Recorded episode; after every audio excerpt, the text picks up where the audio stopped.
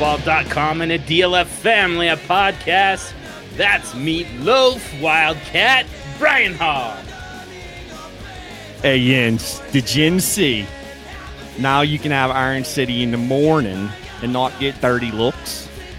Because now Iron City's a coffee. I didn't. I, I'll be honest. I didn't actually know what the beer is either. But Iron City beer. yeah, I didn't. There you go. Uh, nice. That's the analyst of analytics, Jordan McNamara. Yeah, I'm just uh, I'm becoming an expert on quarantine hair, so I'm I'm here for the quarantine hair discussion because uh, I'm pretty sure that I can use my daughter's uh, uh, you know hair rubber bands and all that fun stuff in my hair at this point. So that's where we're at. nice. Yeah, that's the goal. I, I couldn't make it to that point. I, I've had two haircuts uh, in the last like in the last uh, three months, so I, I I just couldn't handle it when it got that long.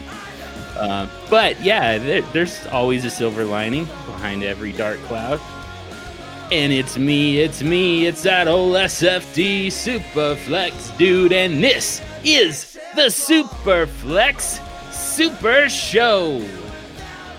And that's right, we've got Jordan back at McNamara Dynasty talking about the analytics of Dynasty 2.0, the 2020 edition, which this time, by the way, has a chapter on Superflex. Make sure you pick up that copy and then go ahead and go back and get the 2019 version as well, because still some very useful stuff in there. But uh, Jordan, we you and I had such a great conversation both on and off air uh, last time you were here. Um, it it it just we we just had to cement your status here as an official member of the super team by bringing you back. That so by the way, that's the that's a requirement. Once you make it onto the super show twice, you're an official member of the super team. Can we get jackets? Like, is this like a mem- can we get like a member's jacket? Like a- yeah, there. It's. I think it's uh, probably like one of those like tuxedo T-shirts or right. something like that. Yeah. Okay. But it's. It, I mean, it's still. It's very official. Um, and, and gold, gold plated. I'm sure. Uh, but yeah, we we were also joking off air. Uh, it feels like it's been forever since we talked just because so much happened in that what three four months whatever it's been since uh since the last time you and i got to talk yeah, I think we It- talked in January, and it was. uh, I mean, it, it seems like a decade ago um at Yeah. this point but yeah i think it, i think it was in january so uh it's but it's been yeah it's good to be back i'm just I, i'm you know these are always a good escape from all the a lot of the wildness that's going on in the world so it's good to talk to you guys. Yeah for sure for yeah like since then i mean australia burned down um that and that was you know not even close to the worst thing that happened. Um you haven't had a haircut like it's uh, which probably makes it feel like it, it an even longer period of time. Um yeah. Y- yeah yeah but i i so the oth- i also have to tell you though that like it it feels a little bit uh, like a, a kind of a long time for me because so much came out of that conversation for me that i spent so much time processing and um you know so much of so much of what we talked about has either gone into my personal superflex strategy. I mean i told you then like you you for me, you were already on the Mount Rushmore of of fantasy analysts. Um, you know, my personal Mount Rushmore. But you know, since then, um, you know, we had that conversation, and so much of what you talked about, and so much what you talk about in the book, has gone into my strategy. And then not only that, we talked about some stuff off air. I, you know, we we talked about business ownership and applying Yeah. that to, you know, to uh, uh, to to dynasty strategy. And since then like i you know i've thought a lot more about what is it exactly that um you know that that i that i take and apply. And i i just i just feel like my personal strategy has just been augmented so much um just from looking back on that conversation. So so bringing you back on is just first of all, you know, just a a, a real treat. Um, and second of all, I expect that uh, my powers are only going to grow further. Well, John, I gotta I gotta say I appreciate that, but th- there's nothing that you and I can do to ever replicate the unrecorded version of what we talked about the first time. Seriously, because that was like if we could have bottled that up, like w- we can try, we can trace that, chase that dragon, but that was that was good stuff, and unfortunately, it's lost to you know yeah. well. Eh, the good thing is it's lost to just our own strategies, but that conversation yeah. was awesome, and uh, but yeah, I, I hope we can we can try and get it close to that uh, here tonight. Yeah, yeah, for sure. And uh and I mean bringing in Brian Harr only helps. That's it's he he's my I told him today, he's he's my good luck charm when it comes to podcasting. Um so uh yeah, having the the meatloaf wildcat on board is uh is only going to help as well. So. so so let me give you a couple meatloaf wildcat tidbits here that are very important based on our intros to this show before we get into the real stuff that actually matters and will be useful to our listeners. First of all, Number one, if Iron Shitty, excuse me, whoa, it was a Freudian slip that was actually very accurate. Uh, if Iron City coffee tastes anything like Iron City beer, we're in big trouble because Iron City beer tastes like absolute shit. It's awful. John, am I allowed to say that? I don't even know. I, I don't. I mean, I'm it, not going to edit it, so it's it's awful. I'm I love Pittsburgh. I grew up there. Iron guys, Shitty. It's called Iron Shitty for a reason. It I was sucks. just gonna ask that, like, if you guys actually call it that. Just to... uh, I call it that yeah. for sure, and yes, other people in the city do as well. I don't know that everyone does. I mean, there are a bunch of people that drink it, so good for them. Like what you like, whatever. But uh, it's it tastes awful. So that's the first tidbit. And the second tidbit is we're talking about Jordan and his his COVID quarantine hair. This dude has the best quarantine hair I've ever seen in my life. I mean, it's like a, yeah. it, it looks like a European. Well, you know how one of them European soccer players has it, where it's kind of like, you know, it's short on the side and kind of, you know, straight up on the top, and it looks all you know, I mean, crying yeah. out loud, dude. I mean, if that's the worst it gets, you're congratulations. Good for you. you. Yeah, it's like a like an indie rock band type yes. of look. Like yes. he he could he could slip right into Imagine Dragons and no one would even notice. Yeah, I I, I realized that it, kind of got like a little bit of like the uh uh what's it? Adam Levine is like the I think he's the lead singer yeah. of Maroon Five or something. He's got like yeah. sort of a similar thing going on, but he's got it yeah. a little bit like high, like tighter up on top, and then it sort of is yeah. So sort of going in that vein. Again, it's funny because I grew out my I grew out my hair in college for my freshman year and my hair grows like super wide so like it was getting ridiculous like early like early COVID hair was pretty pretty ridiculous, but I was like, I don't want to shave it all off. Like I kind of it's fun to try something different. I'm like locked in my house, who cares? But I was like, I can't take it being super wide. So I was just like, let's just hit the sides and keep the top and see what happens. And so so I kind of like I I'm sort of getting to almost that length that it was in college. So it's pretty it's uh it's it's fun and I had never grown a beard before either. So I'm going full on, you know, I'm going just full, all the I'm, way I'm embracing it, man. I'm just I'm I'm just throwing caution to the wind. I've gotten into yoga, like I'm the CBD thing is totally uh it's totally on board now. So yeah, I'm just I'm just I'm trying everything. What the hell? just lean into it all the way. the the other cool thing, I mean, you mentioned you mentioned Adam Levine uh, I I remember I don't know if it's still this way, but at one point he he had that same hairdo, but he also bleached it. Which yeah, not happening, not happening. You, I mean, For charity, I, am just saying, yeah. it, it, it, and it it it helps kill off the COVID. I mean, you just, just like just kind of dump some on your hair, and then you know take a quick sip, and and yeah, I, that's how you disinfect. I'll while, tell you, we're going to talk improving. about we're going to talk about our charity thing. Maybe as a giveaway, if we get to a certain threshold, I'll I'll bleach my hair. How's that? nice. oh man, that's that's better than any any giveaway we could possibly come up with. Yeah. We're still we're still going to give away. Uh, we're we'll have some details here. So, um, but let's go over it real quick. Just just kind of um, lay out what what you're doing, and then uh, later on uh, we'll give full details of uh, of our involvement on this. Yeah, so the Analytics of Dynasty 2020 edition, uh, that's my book. Uh, we'll be talking some about it tonight. It's on sale for 30 bucks at analyticsofdynasty.com slash shop. You can find it there.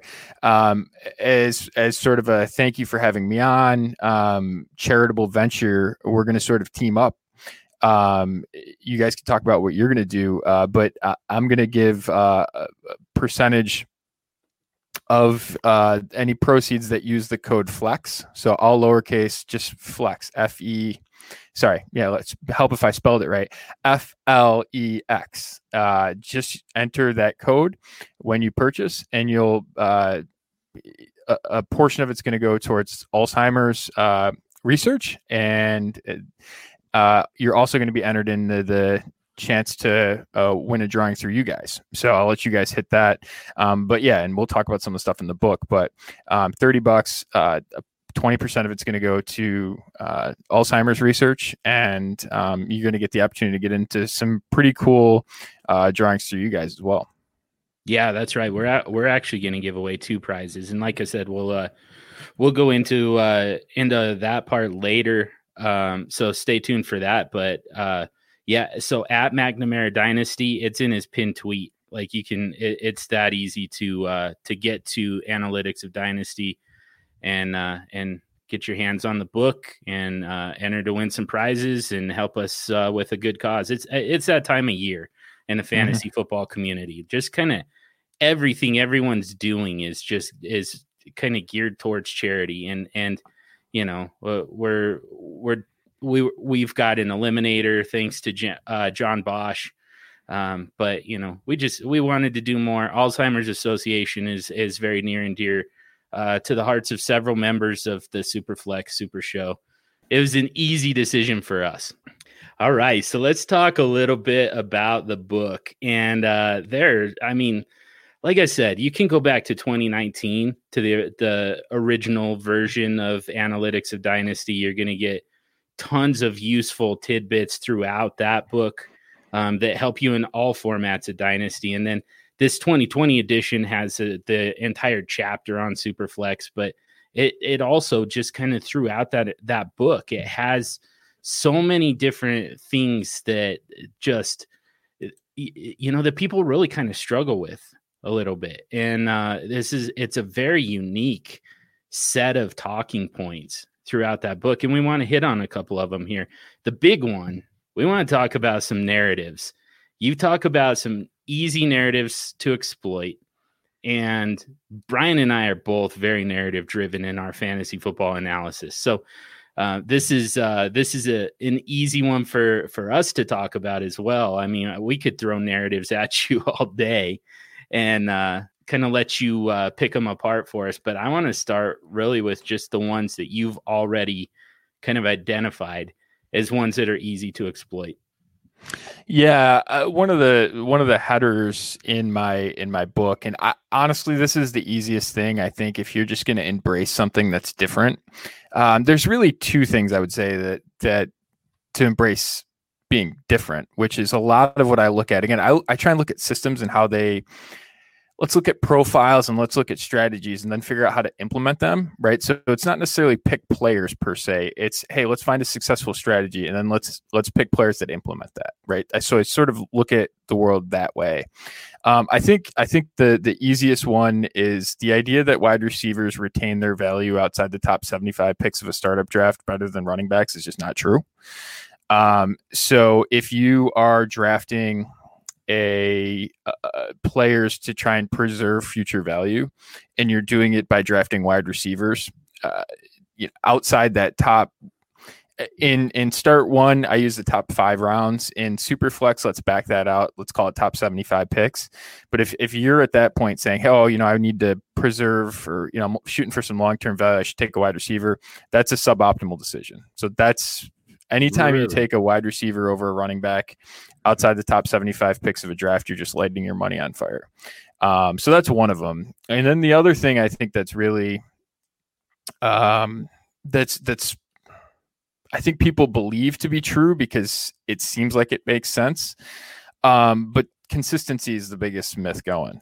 Um, the idea that that consistency, first of all, the idea consistency even exists in in dynasty is is pretty overblown and it doesn't really matter to your record. So I think that those two things are are pretty you know if there was a i think there's a lot of value in those too in terms of eh, you see you know i saw it today. Someone was talking about how boom bust mike evans is and i was just like i just retweeted it and said hashtag value because people think oh he's boom bust that hurts. I mean eh, it doesn't and uh, ultimately over the course of a season as long as you capture the player in your lineup which with a player like mike evans you're going to he's still going to add you a win to your team right? And so it doesn't really. And honestly, he's probably going to do more than that because he probably won you two games last year. So um, two weeks, you probably were a massive uh, chance of winning just because of how big his outputs were. Um, and the down weeks don't really hurt you that much. So that's a lot of it. And I can sort of break down more data if you want, but those are the two big ones.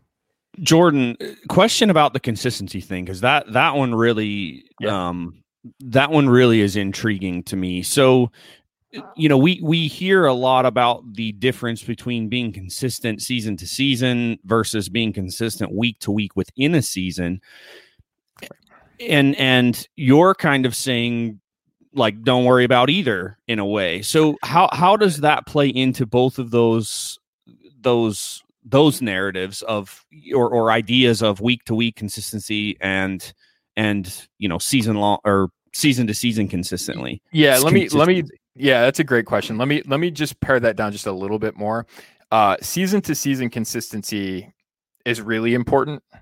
It, it, consistency within a season is a myth. That's really what the myth is. So again, with a guy like Mike Evans, this is an all timer, right? We sort of gloss over these and don't appreciate in the moment about what's going on. He's been a top 24 wide receiver eh, through six years of his career he doesn't have uh, he doesn't have any comps, right? That's how good it is, right? And so people sort of lose say, oh, you know, some weeks are down, some weeks are up, you know, uh, what what in season as long as he's in your lineup, you're going to capture that. And with a guy like Mike Evans, if you're benching him, you're probably you're probably not doing it right. Like you should just just set set it and forget it, and and that's a roster spot you don't need to worry about unless he's hurt or on a bye. Um, but but one of the things I re- I found like really interesting was I looked at a lot of leagues. And so I, I just I thought this thing like I thought consistency made sense, right? I thought it did, and so I, I said, well, let's test it, let's look. And so what I found was over the course of uh, it was 624 teams. So I took 52 leagues that are all the same scoring, um, and it just by way of background, it doesn't really.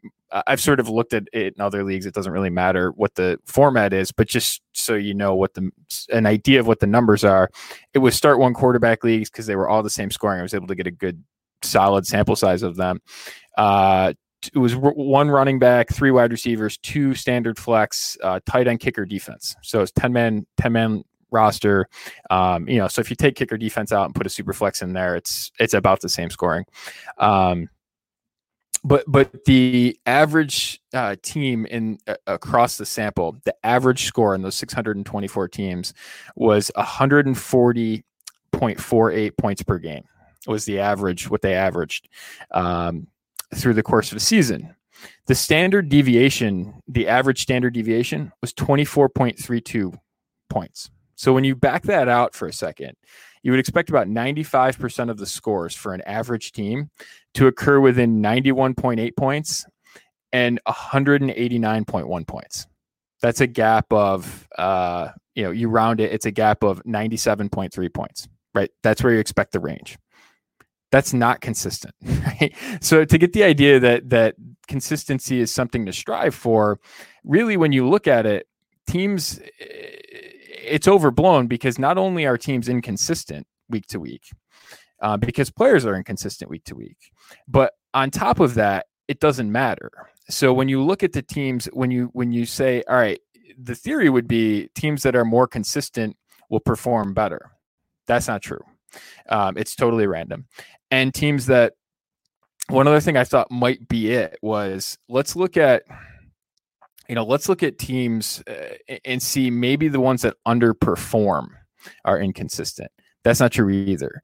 And so what you'll find is 90 plus percent of what uh, defines your record, or well, let me take a step back. MFL has a stat called uh, all play record. And all play records essentially your luck independent record, right? If you just played everyone every week, what your what your win percentage would be, which is totally independent of luck, right? Once you sort of start playing one person each week, it's incredibly variant. You have a lot of luck. Um, on both sides, right? On on you underperforming, on them being underperforming, on them being good, you being good, right? It's all of that. 90 plus percent of what defines your all play record is your points scored. And full stop. Okay. So it's it's about 95%. Okay. 95% of what if you just know what your points are, right? It'll explain 95% of your all play record when you think about consistency, right, you're you're you're trying to elevate whatever that five percent is, right? And that's let's just assume that that's consistency. I don't think it is. I think there's other things in there, but but you're you're striving for one twentieth or five percent of the problem to try and solve. It, it's it's just it's over. It's it's it's a a uh, solution in search of a problem and so what I always say to people is just give me guys that score a lot of points, right? And and when you sort of back it back it out and just ask someone, you know, would you would you rather have someone that scores a lot of points or that scores less points and and have them consistently? You'll get a third of people will want the more consistent option that's just uh, that's easy value right because people are undervaluing uh, the points, which is the most important thing in in in fantasy football or dynasty in general. So I think all of those things, right, when you sort of add it up, that consistent teams don't outperform inconsistent teams. It's totally random and arbitrary, and you're getting value there because people believe it's a narrative that matters. Um, you know, and, and when you look at it, what the what the funny part to me is, especially at, at wide receiver, I think it's even I think positionally it matters a little bit differently. Um, you don't want consistent running backs by and large, but um, you do want you, want year over year consistency at wide receiver. Um, but when you look at it, if you just take top 24 weeks, right, and just say, hey, what are top 24 weeks? Give me what's the threshold on half of them, right? Like if if a player gets gets uh, in the top 24 half the time, doesn't seem like that's a big threshold to clear, right? 13 guys did it last year, right? Only 13 of them. And they finished in the top 16 at the position. right? That's, eh, eh, you know, the guys with eight finished in the top, even the guys with eight, just eight, finished in the top 16 of the position. So really, when you're when you're seeing these narratives, eh, it's it's losing context in it. It doesn't it, it honestly it doesn't much matter, and it creates value to be on the other side of it.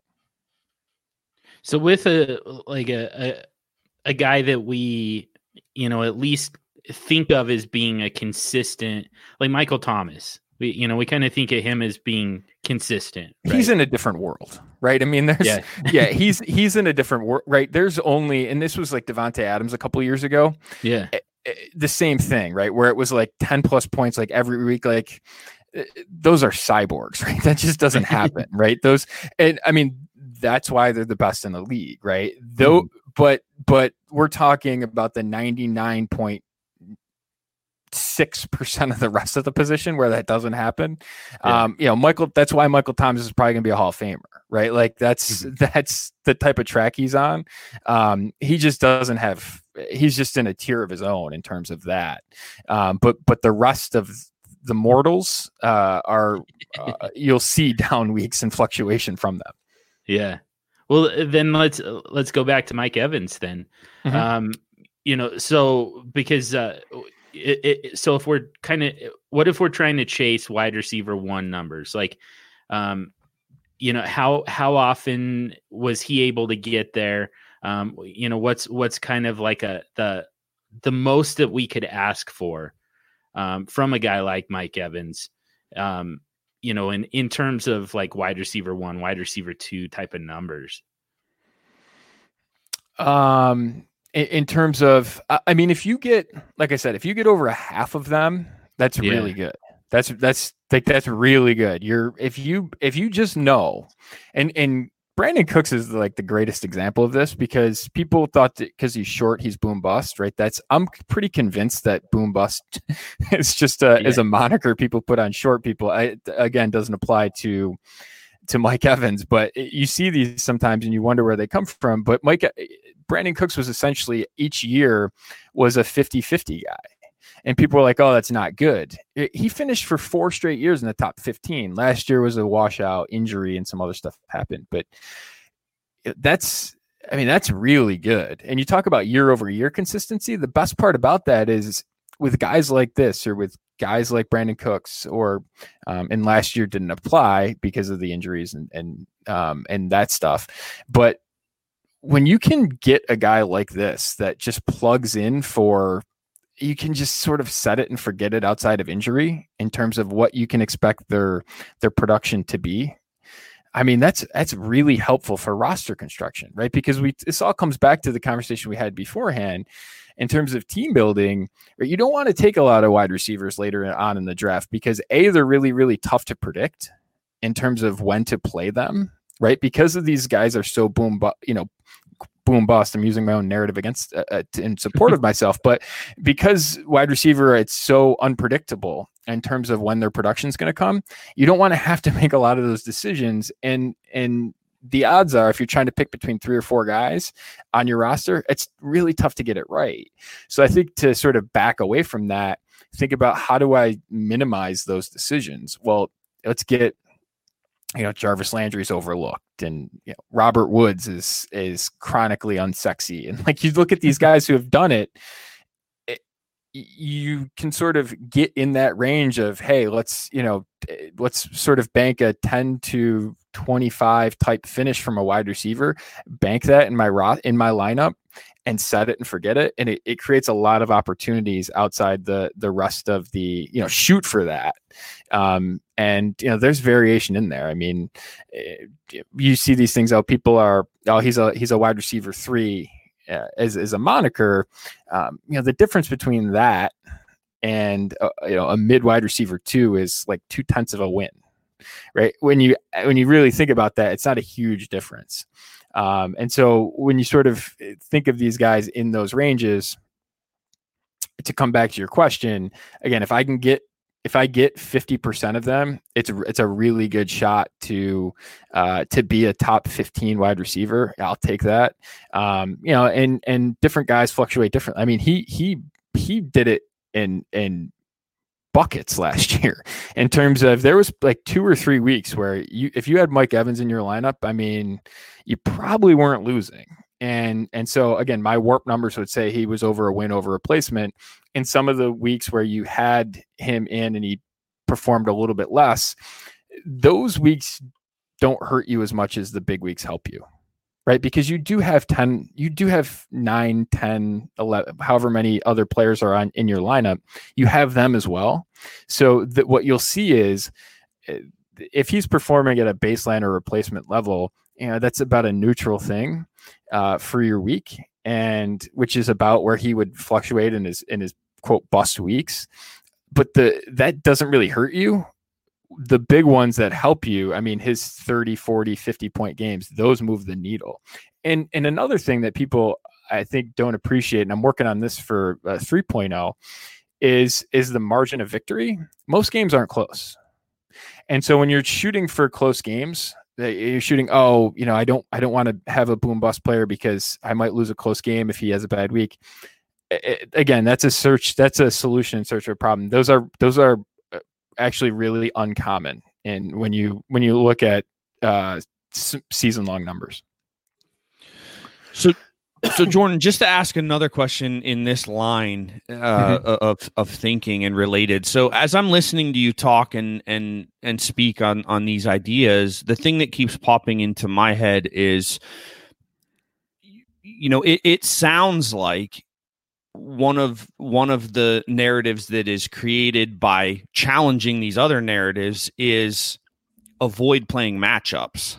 Is that is that kind of correct in in the way that I'm receiving the information? I mean, it sounds like we're we're trying to find guys that we don't have to tinker so much with our rosters, which I think is is kind of I mean, some somebody's going to hear that and be like, "Oh, oh, you know." I mean, and, and I mean, it might seem obvious, mm-hmm. but like, I think a bunch of us tinker with our rosters every week, right? We we we want to think we're yeah. a little bit smarter than we are, maybe, right. and and, and right. are trying to chase points here and there to make sure that we get as many points in a week as we can. Am I mm-hmm. accurate mm-hmm. in in kind of hearing that? Also, in in kind of what you're saying, I I I, I think it matters the position you're talking about. So I, I think wide receiver and running back are totally different, right? So the conversation we were just having was largely about wide receiver. Again, so if you, I don't, I don't think that we're particularly great at at identifying the wide receiver. Uh, it's it's tough to get those right, and and a lot of that is because it's a touchdown, right? If if a player goes, you know, four for 24, it looks like a bad week. You throw in a touchdown, oh, it's not bad, right? I mean, eh, and a lot of that's fluky, right? So eh, so I'm not saying don't strive for it, but what I'm saying is is it's I think it's tough to do. And so when you're when you're making a lot of those decisions, if you can cons- consolidate a couple of those players and and get that into being a guy that over the course of season you expect you know top 20 production from i mean that that's very valuable um, from from a roster construction and just a headache perspective right that's very valuable running back is totally different um, at least with the guys that are lower down the line. So James White's a great example of this.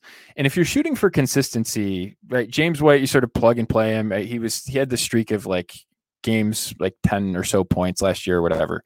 Um, you know, that's fine. In two weeks last year, Alvin Kamara missed two weeks. I think it was week seven and eight or week eight and nine. Um, but Latavius Murray started for the Saints for two weeks. In those two weeks, right, he was a should have been in your lineup, assuming you know he was a top 16 play, we'll call it, both weeks. If in those two weeks he finished as running back one, okay, po- uh, 10 points better than anyone else in that stretch. Okay. He's a running back one for two weeks. The value of that is unbelievable. Okay. Because in that stretch, 0.55 wins over replacement. Okay. That wins over replacement stat is measured over the course of an entire season. Okay. So in two weeks, he basically was on a significantly higher pace than Christian McCaffrey was in the season long right? Christian McCaffrey came in about two and a half wins over replacement. Latavius Murray, his pace in two weeks was greater than uh, McCa- McCaffrey's was, and obviously he's a backup running back, so he didn't get all the way to the impact of McCaffrey. I'm not trying to say that, but what I'm trying to say is that the boom bust narrative there is totally exploitable because a lot of times you can, most of the time, you can pick those weeks, right? I know that if Alvin, if eh, I know exactly when to start Latavius Murray, right? And Latavius Murray might not be the greatest example because you could have flexed him, but you know, Wayne Gallman's another one, right? I was not going to play Wayne Gallman unless Saquon Barkley was hurt. Saquon Barkley gets hurt, I play Wayne Gallman, and I rack up like 0.3 wins over replacement in a couple weeks, right? And so you sort of look at that and and if you do that if you build a strategy around doing that so a lot of running backs if you sort of look at the you know and i identify different types that are better uh, that are better but if you sort of look at those sphere of running backs you can replicate i'm not saying that you're going to totally recreate Christian McCaffrey, and sometimes it can be tough to, you know, in different seasons, it can be tough to fully do that. But you're much more likely to be able to replicate a running back one performance off your bench or playing in a in a rotation than you ever will at wide receiver. And and the difference is, I mean, that can be a that can be a win over the course of a season. It can be more than that. I mean, so you look at, and there was a stretch a couple years ago where it was Latavius Murray and uh, TJ Yeldon. It was like four weeks apiece uh, over. It was like mid-season, uh, and I think I don't remember the ordering of it, but either it was Murray first and then Yeldon or whatever it was. But it was eight consecutive weeks and like four uh, week increments between the two of them. They were over win over replacement, and so you plug them in your lineup, you're recreating a top five running back, right? Uh, over two guys that were dirt cheap, right? that that's possible at running back. That's very very possible at running back. It's with all the injury rates and with the predictability of it. That's where running back and wide receiver are different because wide receiver you can't really predict it. And even if you have a backup. So I mean, all the debates last year about Green Bay's wide receiver too, right? I mean, how many how many uh, articles and, and all that stuff tried to get at that? A lot of times the answer is none, right? It's just not one. Um, that's very true at, at wide receiver. If you sort of do it at running back, running backs can replicate a lot of what the starter would do. Uh, where at wide receiver, you tend not to see that quite as much because you if if Davante Adams goes back, it's a committee or it's it's you know the offense really lags. Where at running back that that really that same story doesn't really happen. And all those it, eh, the the wide receivers are on the field either way, so you know it, it stands to reason. Whereas, like eh, to me, that's that's the path to to scoring fantasy points. It starts by getting on the field. The mm-hmm. running back, you know, it if if you've got Saquon Barkley on the field, um, you know, the, there's no real path for for Wayne Gallman. Like he's right. he just it, you know he just doesn't even have a way to do it. But meanwhile, even when Davante Adams is healthy, those those other guys, you know, MVS and uh, um, Allen Lazard, those guys are still on the field. Like there's still a path for them to score. So so it, it makes sense. But this being a, a quarterback centric podcast, I think that we need to ask you about that position as well. Uh, in you know, under the same model. Yeah. So. Uh, I got super into playing super flex, I would say last year. So I played maybe a couple leagues before last year. I started really drafting super flex leagues last year. And from I started in probably like January or February into August. And I started with one strategy. And by the time the end of the season got around, I was totally different. And that was all through writing my chapter of this book. Um, so I do think there's value in that, primarily because I have seen it um, and, and, and look at it. Um, I think by and large, I think the, the most exploitable thing in uh, narratives is people want to believe that young quarterbacks are going to get there and the hit rate on them is just really low. And you look at guys in the top 10 of the draft, right? Just the, these guys should be the best of the best, right? The odds that they produce two top 12 seasons, again, not not even enormous production, right? Two top 12 seasons in the course of their career, 41%. Really? Yeah. and those should be the ones that hit a lot, right? Like the, that's like yeah, top twelve is like more than a, a third of the league. so. Yeah, and and so like so people like Darnold and and Daniel Jones and um, I think he's a little bit different than Darnold, but like Darnold and and for for Baker, I mean like I like Baker, but when you sort of look at quarterback production, right, the guys that are this year, uh, you would expect about eh, where they are in their career in terms of um, in, in, terms of entering this year, which is which is year three, uh, without a hit. Okay, so so uh, and and Rosen, I guess, falls into this too, um, but yeah, he's a, a, little bit different of a conversation. But you look at the guys, the quarterbacks that enter year three without a top twelve season on their resume. Okay, um, that are that are uh, top ten picks Okay. 47% of them go on to produce at least one top 12 season. Okay. So that would be, again, you're looking at Baker, you're looking at Darnold, you're looking at Rosen, that it's that year. If they miss in year three, okay, so if they go this year without a hit, that number drops to 11%. So when you look at the the the danger of taking a guy like Darnold or Baker. Um, and I think, you know, I, again, I think I still think highly of Baker, but to pretend that he's the next big thing is still it's a dangerous i mean if you flip a coin that's essentially what you're doing with him at this point um so and so I, I looked at a lot of that and, and to try and see you know once guys hit, sort of then what happens? And there's different ways to identify, um, you know, and pedigree is a big thing.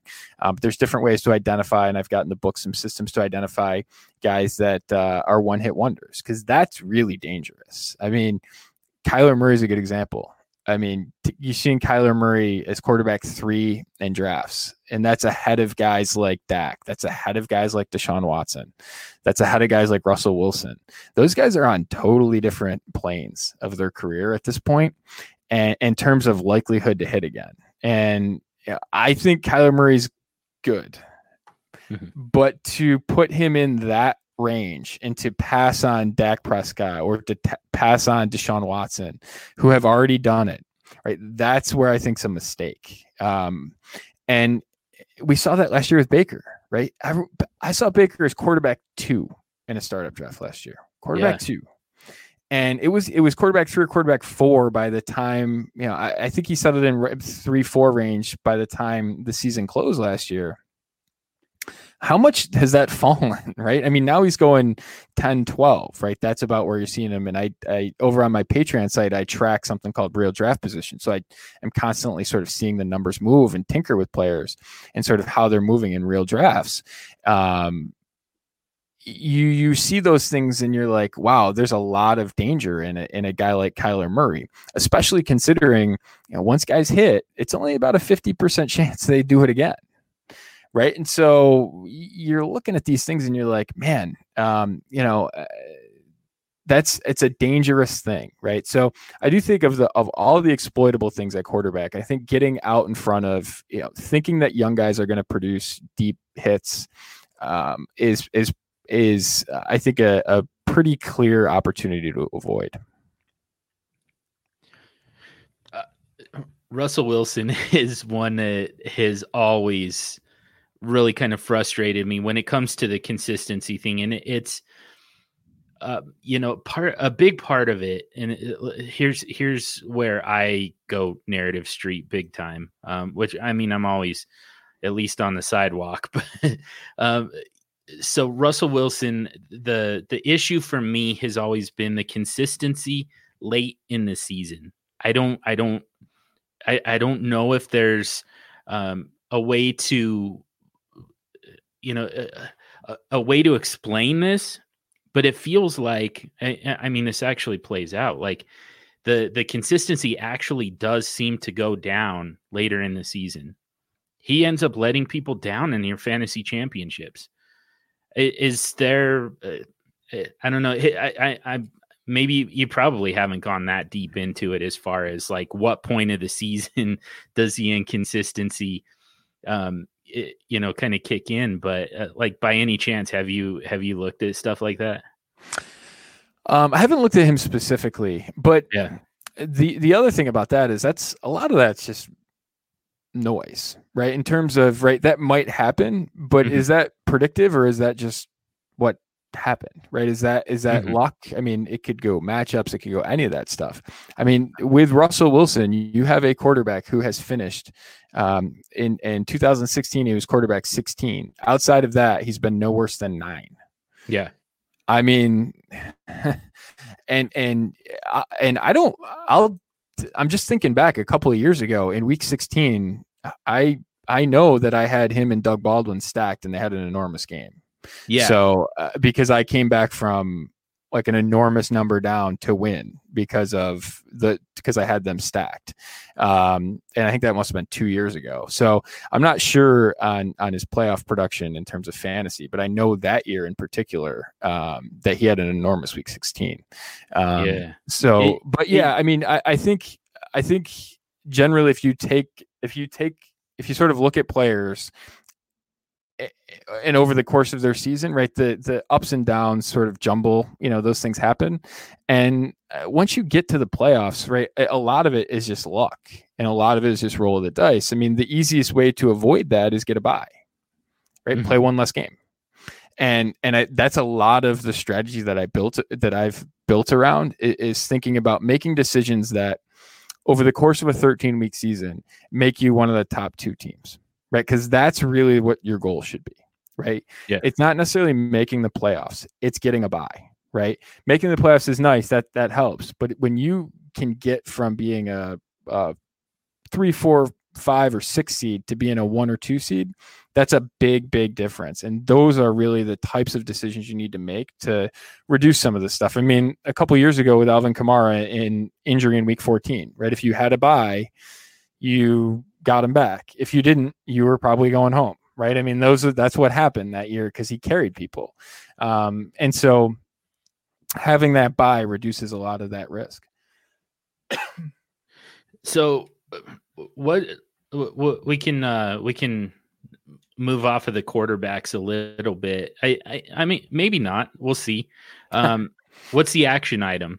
Uh, you know, as far as as far as um, you know, the the the myth of consistency. So it's kind of sounding to me like the roster build that you're looking for kind of starts with wide receivers uh, because you know the it, the more you know the the the more top 16 weeks you can possibly get at the wide receiver position the better since you're not going to get you know uh, like half of half of the season is kind of that's that's the dream basically. Yeah.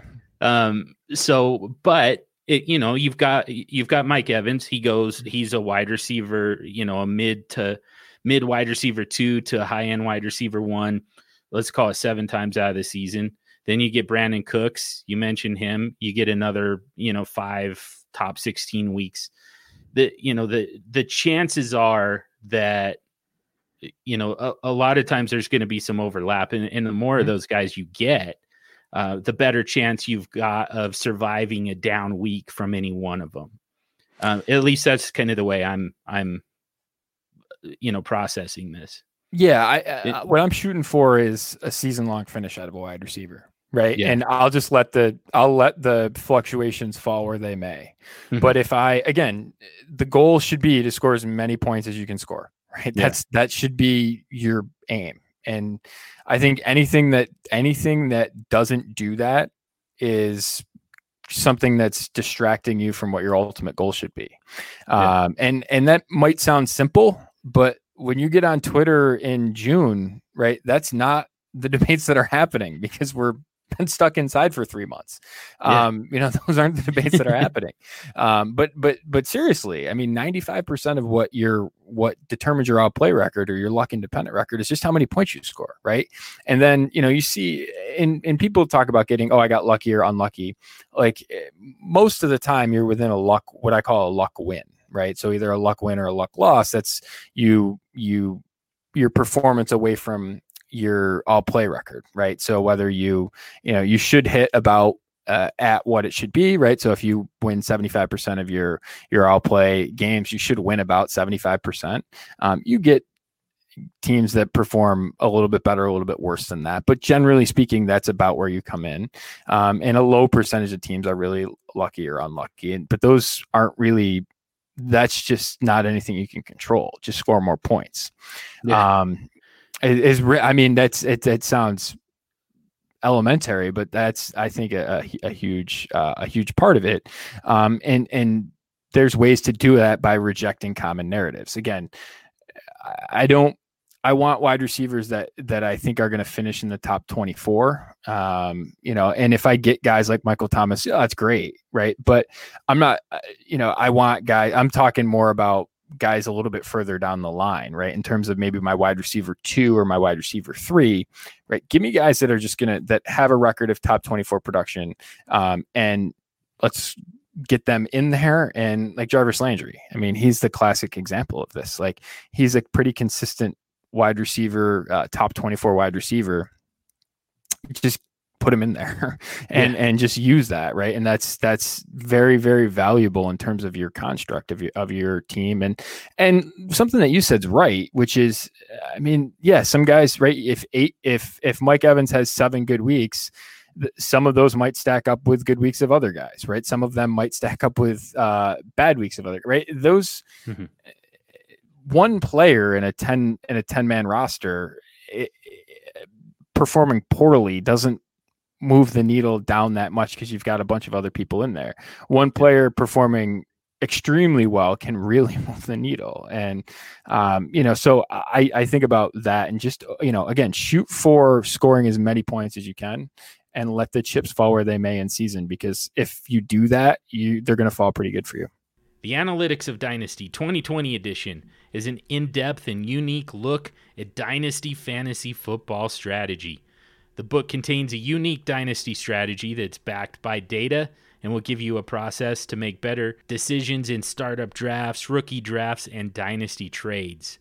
With an in depth focus on player value and player analysis, the Analytics of Dynasty 2020 edition will give you critical and contrarian strategies on quarterback value in superflex leagues, valuing rookie picks, trading of future picks in startup drafts, how to avoid costly one hit wonders, easy narratives to exploit, and so much more. If you use the code FLEX in your purchase of the Analytics of Dynasty 2020 edition, you'll be entered into a drawing to receive one of two great prizes from the Super Flex Super Show. Number one, we'll bring you onto the show uh, for a round of Tinder Flex.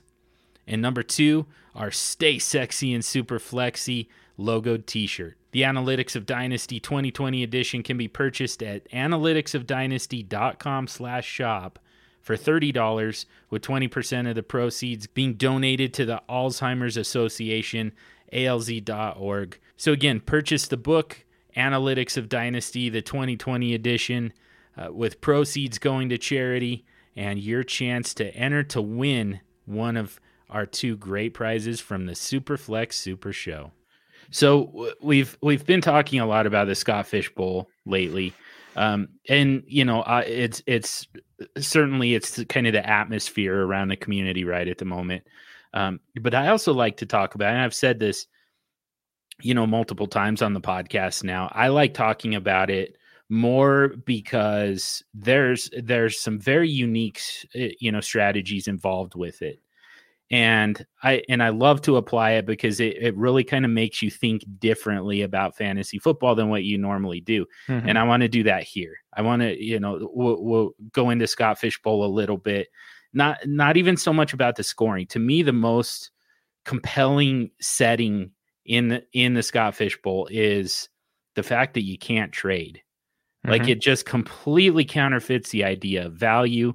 It you know it, it and it to to a large extent um you know probably more than most people realize the, you know the the idea of reaching in a draft becomes I, I mean that's that's not really anything anymore.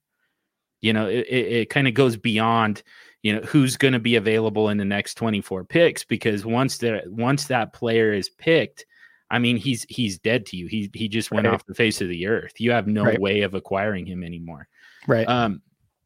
So if if if we apply that line of thinking, eh, you know, take away the value, take away, um, you know, ADP and and the idea of a reach, um, and and just think about, you know, where you're going to get the most points. Mm-hmm. And it sounds like the the wide receivers that you're chasing, I think you said they're in the first, you know, five to seven rounds of a historically. Flex. Historically, yeah. this year is probably a little bit different just based on experience. Um, yeah. I think some of those guys are going in spots where you've never been able to get them before. I mean, really? um, so that's later. Uh, so uh, historically, that's been what I would say the number is. So uh, I'm a traditional three or four wide receivers in the first I don't know, five, six, seven rounds type of drafter. Um, I'm wide receiver early, so I don't have to do it late.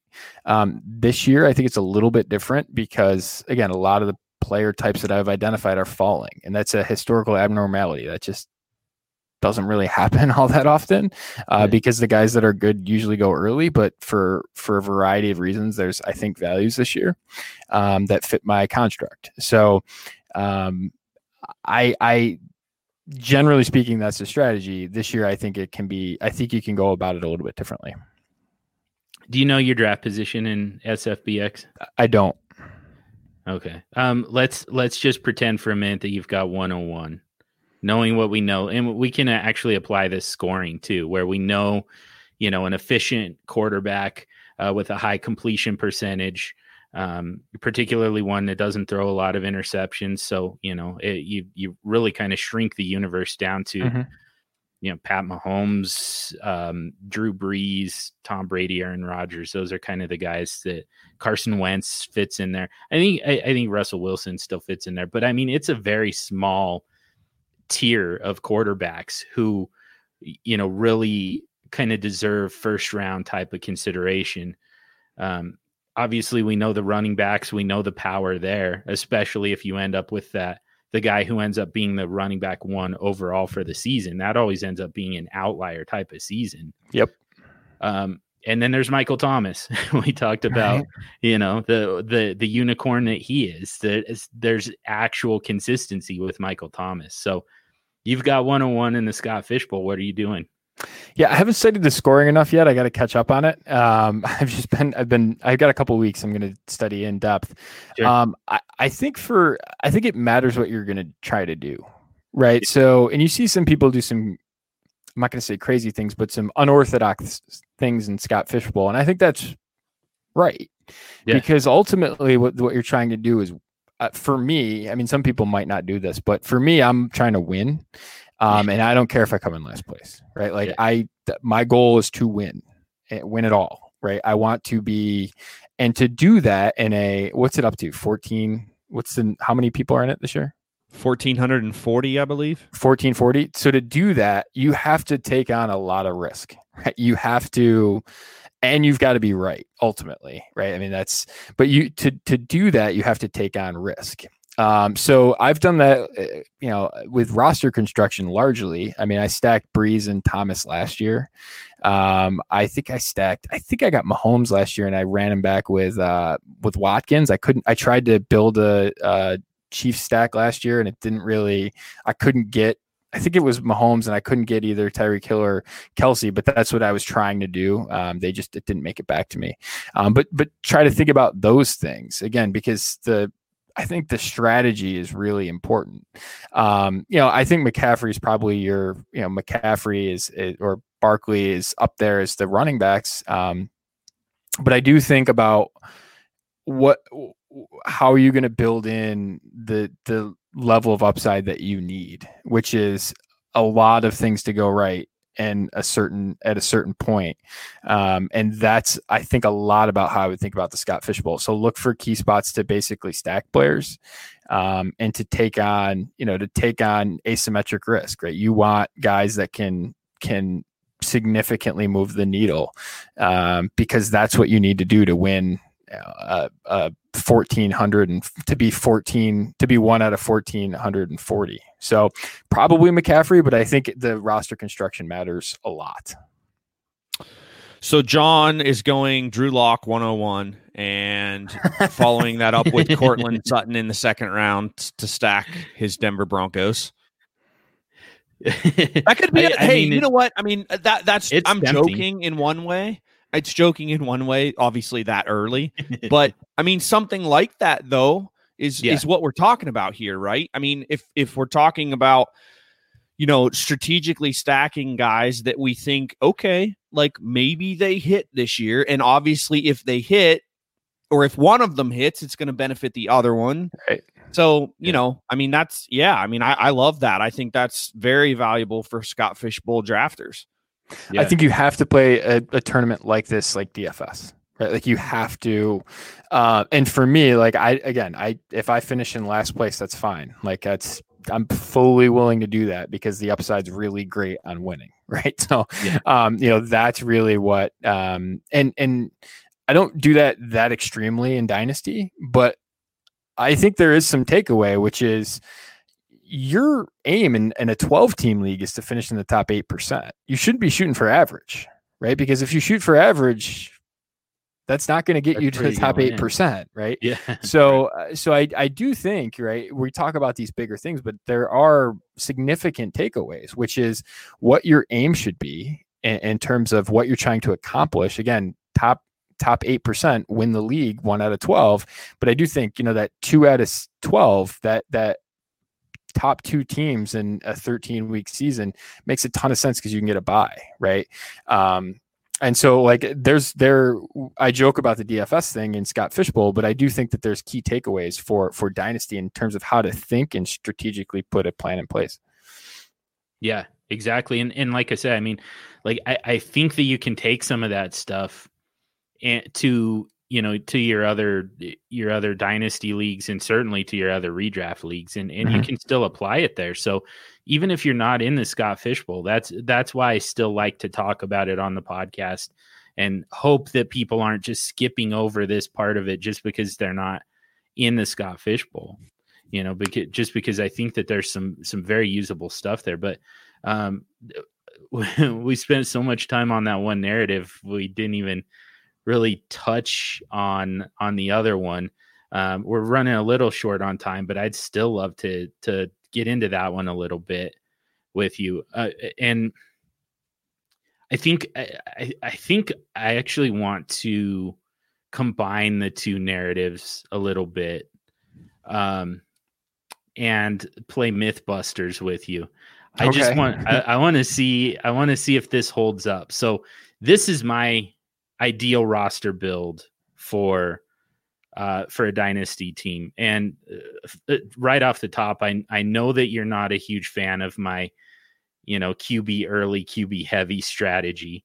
Um, so we'll we can skip over the quarterback part. Like that uh, that one's that one's value based, anyways. But this from more from a production standpoint, the other thing that I really like to do is uh, the wide receiver position, I, I like to go lean.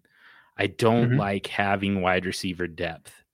Yep. And it, you know, I, I particularly guys that I know who what they are. Marvin Jones, I can't stand Marvin. T.Y. Hilton, I don't want those guys on my roster because I know I know what they're capable of. I know, you know, essentially what their ceiling is, and I know that it's going to be really hard for me to figure out when to start them um, and actually you know it it as long as if if they're on my bench i don't want them there.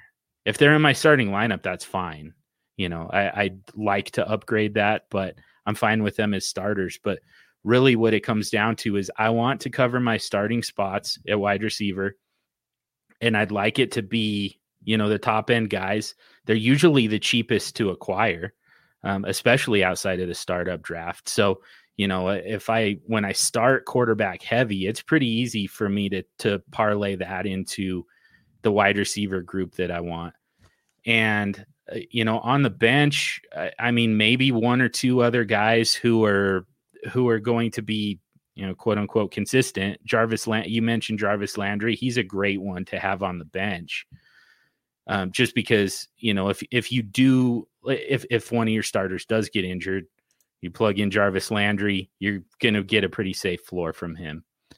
Um, and then uh, you know I'll, I'll take a couple lotto tickets. Uh, you know some some rookies and and really second year guys is what I would really like. Uh, particularly if I've got a taxi squad, I'll put those guys on taxi. Um, you know, Parris Campbell and uh, um, you know, JJ Arcega Whiteside, guys like that, I love having as kind of the lotto ticket type of guys. And then, but beyond that, I just I don't want wide receivers on my roster because I feel like I need that all that roster space for running backs. It sounds like from the from the first narrative, I might not totally be on track with that one just because the wide receivers aren't quite as as safe long term like in a dynasty league as as I think. And uh, so I'm curious uh, which which which version of wide receiver when you say that, mm-hmm. do you mean guys early or guys late? Um I, I mean I guess they'd be earlier type of guys. Um in, in and you know younger guys like that that tends to be like I tend to favor guys like um, I mean, Allen Robinson Robinson is still fairly young. Like I, you know, guys like that over Julio Jones, just for the fact that, um, you know, I I feel like that position is pretty well locked up for years to come, and it sounds like that's not necessarily the case. Um, no, I, I so the Julio Jones thing is interesting to me. I I mean maybe it's a different conversation in a startup draft than a than an existing league, but I think Julio Jones is like one of the best values in terms of trades right now that you'll find anywhere in Dynasty. Um, and one thing that I would say, if there's a thing that makes me different, um, that m- in terms of a lot of things we talked about, but when I build my teams, I don't really care about value in terms of that. That's a little bit of an overstatement, but I don't. I mean, I am surprised Harr didn't come through the screen at you. well, here's the thing. Here's the thing. I think we're. I don't trying to be, trying trying to be polite to our guests. I don't think we're particularly good at. And I'm learn. I'm sorry, John. No, that's okay. That's all right. I, I, it's because it's not again I, I, look for i look at i do my research and then I, I, I find things that that are different to be valuable. So it's not that i'm necessarily setting out to try and burn narratives down but when i find things that are different right i think there's there's value there.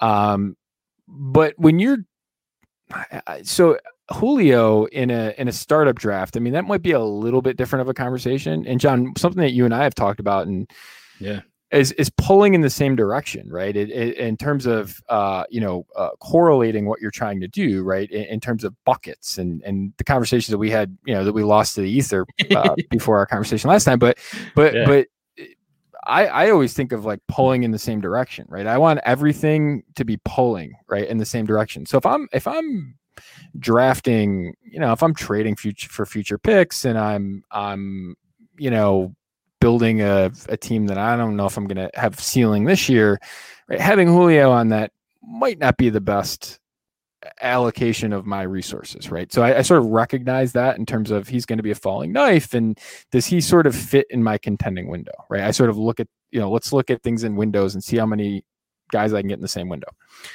Um, so in in in a startup draft, Julio might not necessarily be the prime target but in an existing league, right? I mean, you look at his value. I, I when when you see these narratives on guys that that they just are, oh, I got to get out of them because they're getting old.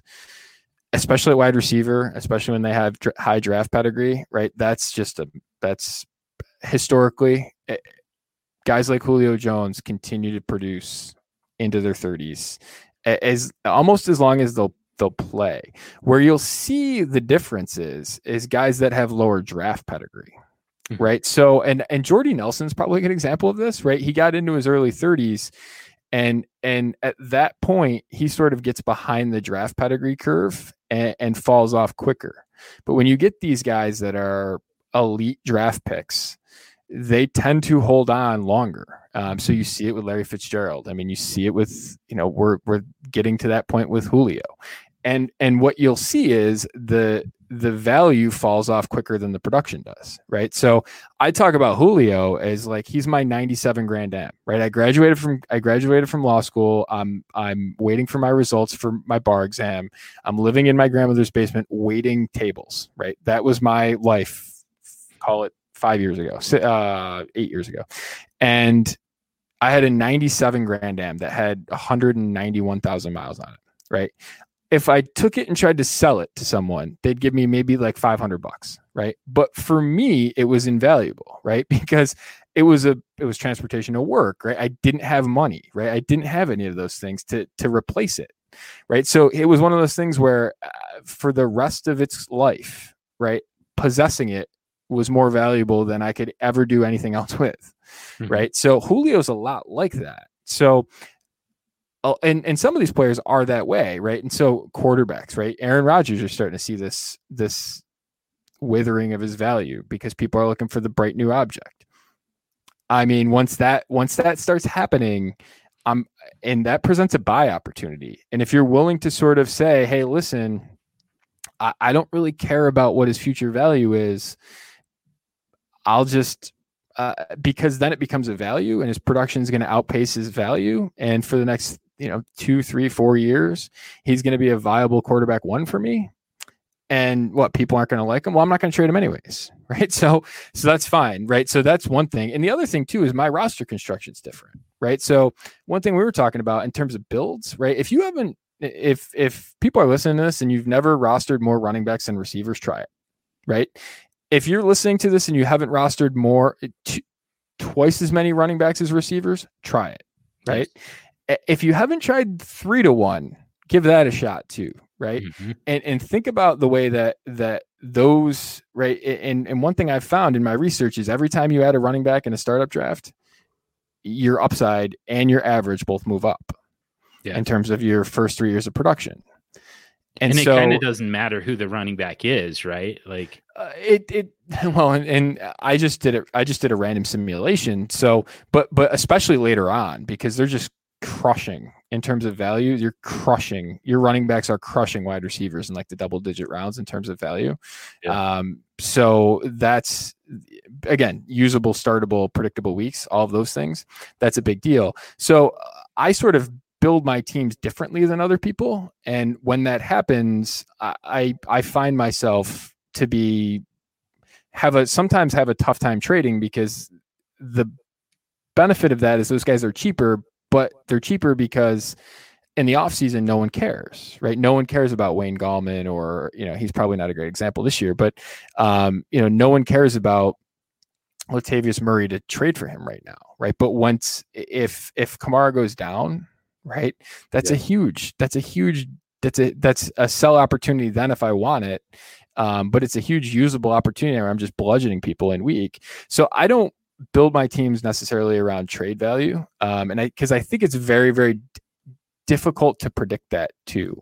Um, I will say a lesson that I've learned in the last year is to when you're drafting i think my my situation is particularly optimized like at this point in the offseason because i think the depth chart's are a little bit more settled if you're doing it in february I wouldn't necessarily be as running back heavy because guys like Wayne Gallman or, you know, who I find value in to be the, you know, 13th running back on my roster, right? He's dangerous because there's a pretty good chance that they're going to address the position. Hmm. Right. Um, you know, we see this with guys like Jamaal Williams, right? Like he in in season, if he's the backup, that's pretty valuable. But in the offseason, there's a decent chance that they're going to address it with someone better, right? So those sorts of things.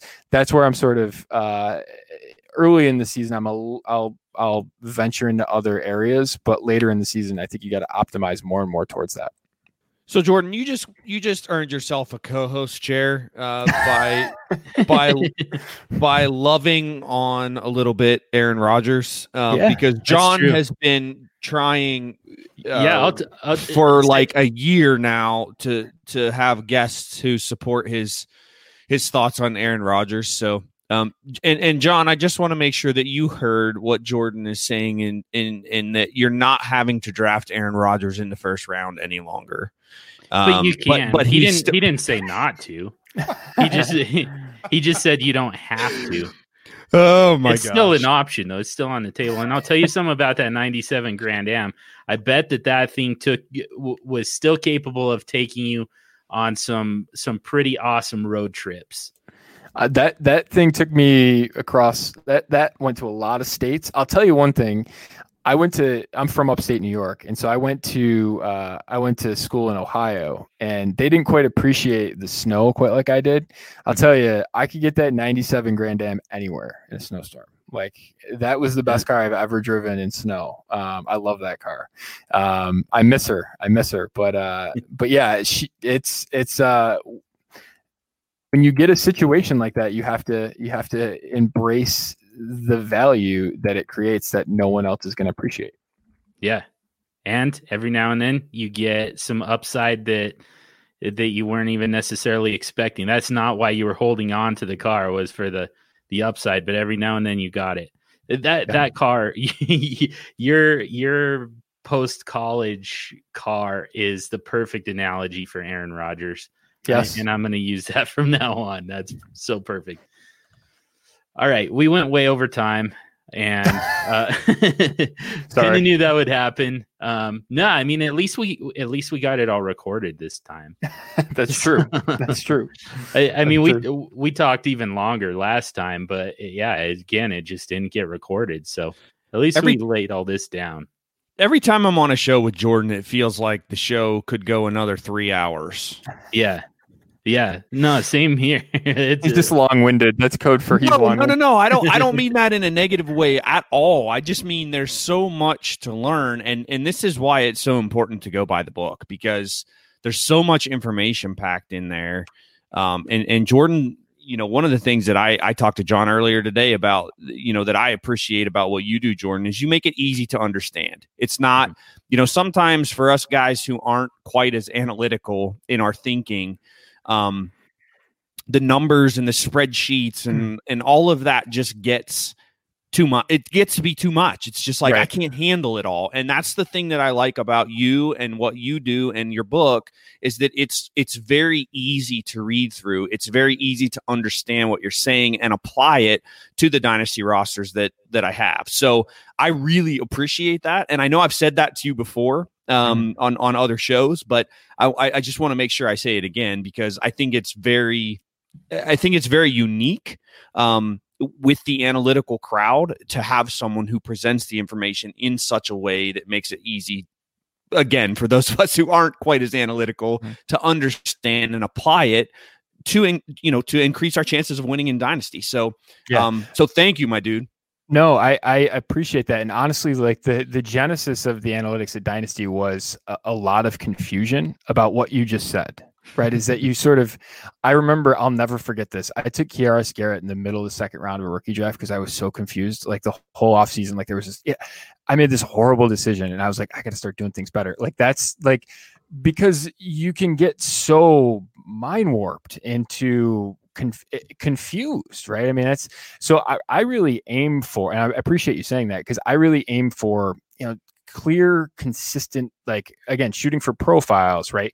Consistent, sort of easy things that you can do to sort of improve your odds, um, and, and, to do it like that. So it's it isn't a super dense, filled with spreadsheets type of things. I got graphs. I mean, I, have got all of that stuff, but I, I I write a lot of it, and with the aim of just that, right? Which is here's you know here's a, a toolbox of of uh, when you see these signs, right? Here's how you should react, right? And that's a lot of what it is. Um, and, and so so it's simple to sort of use and it's actionable in season or in drafts or in trades or in any decision you make, I think you can apply it. And that's really why I wrote it the way that I did. I don't really remember who Keyarris Grant even is. Garrett. Yaris Garrett. He was selected yeah. by the Panthers. He's big, big dude, like six seven, 235 pounds or something. It, yeah, it was oh, it was age Devin big Funchess. wide receiver. Yeah, Devin or Kelvin Benjamin. It's just the same guy, just with a different name. Yeah, exactly. Got it. Yeah, that that one was that was that was a tough situation for a long time. So, um, it was always a little tough to figure out. Um, yeah, so uh, uh, I, I mean, I think that let's let's uh, definitely as we wrap it up here, let's let's uh, hit on the book again for sure. Mm-hmm. Um, but we also at the top we did not at all mention all the other ways that people can uh, consume your work. I mean, multi two podcasts now. Mm. And uh, uh, plus, I mean, whatever whatever writing you want to plug beyond the book, um, and then definitely the book itself. Yeah, so I'll uh I think you guys can touch on sort of what your what your giveaway is going to be, but we're doing this, you know, and this is something that I I I'm excited about in terms of yeah, it's like I think you guys said earlier, it's it's charitable uh it's charitable season. And I think there's a if if this year of crazy has has made me learn anything, it's about appreciating it's about appreciating some of the stuff that we have and take for granted. Um, you know, the ability to grow long hair, for example. um, but but I mean, just uh, the ability to give back and those things. So I'm really excited about this. Um, in, in terms of uh, you know, we're teaming up and, and hope to let's raise some money for a good cause in terms of uh, Alzheimer's research. Um, so you can go get the book at analyticsofdynasty.com slash shop. Uh, it's $30. It's a 2020 edition. I also have the 2019 edition there. It's on sale for 20 bucks and it's still all actionable. So if you're newer to Dynasty, um, go ahead and get that. Uh, you know, if you're, if you're, just brand new to dynasty like that's a great uh, first step uh, the 2020 editions i would say it's it's not a lot more complex, but it's a little bit more specific in terms of the topics that it covers. The 2020, the 2019 edition, the first one, sort of goes through the whole experience. So um, both of them are still there. Um, and if you use the code FLEX, F L E X, I got it right this time, uh, mm-hmm. you uh, are going to get the opportunity to win some of the uh, prizes that you talked about, um, and some and twenty percent of it's going to go back to charity. So, um, so all that you can also find all of my uh, Patreon work at patreon.com/slash analytics of dynasty. I'm in the middle of doing an a podcast a day uh, for the month of June. So I am 24 podcasts in as we record this. I got um, a few more to go. I'm probably going to do it through the middle of July. So I've got all that over there. I've got plenty of data, my dynasty tiers, my real draft position, um, and some different tools that are I'm going to be rolling out there as well. So you can find all that at patreon.com slash analytics dynasty. Um, and go find the Analytics at Dynasty podcast. But the football guys uh, dynasty show is something I'm really excited about. I'm teaming up with my buddy Chad Parsons over at UTH. We're both football guy staff writers.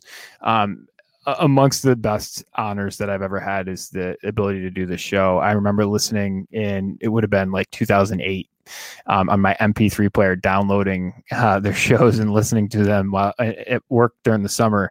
Um, so the ability to do that um, and bring Dynasty to a, a different audience, um, I think, is something that's um, it's it's to grow the game, I think is really important. So, um, and you know, you can find all that there. So Chad and I team up. Uh, we're both staffers at Football Guys.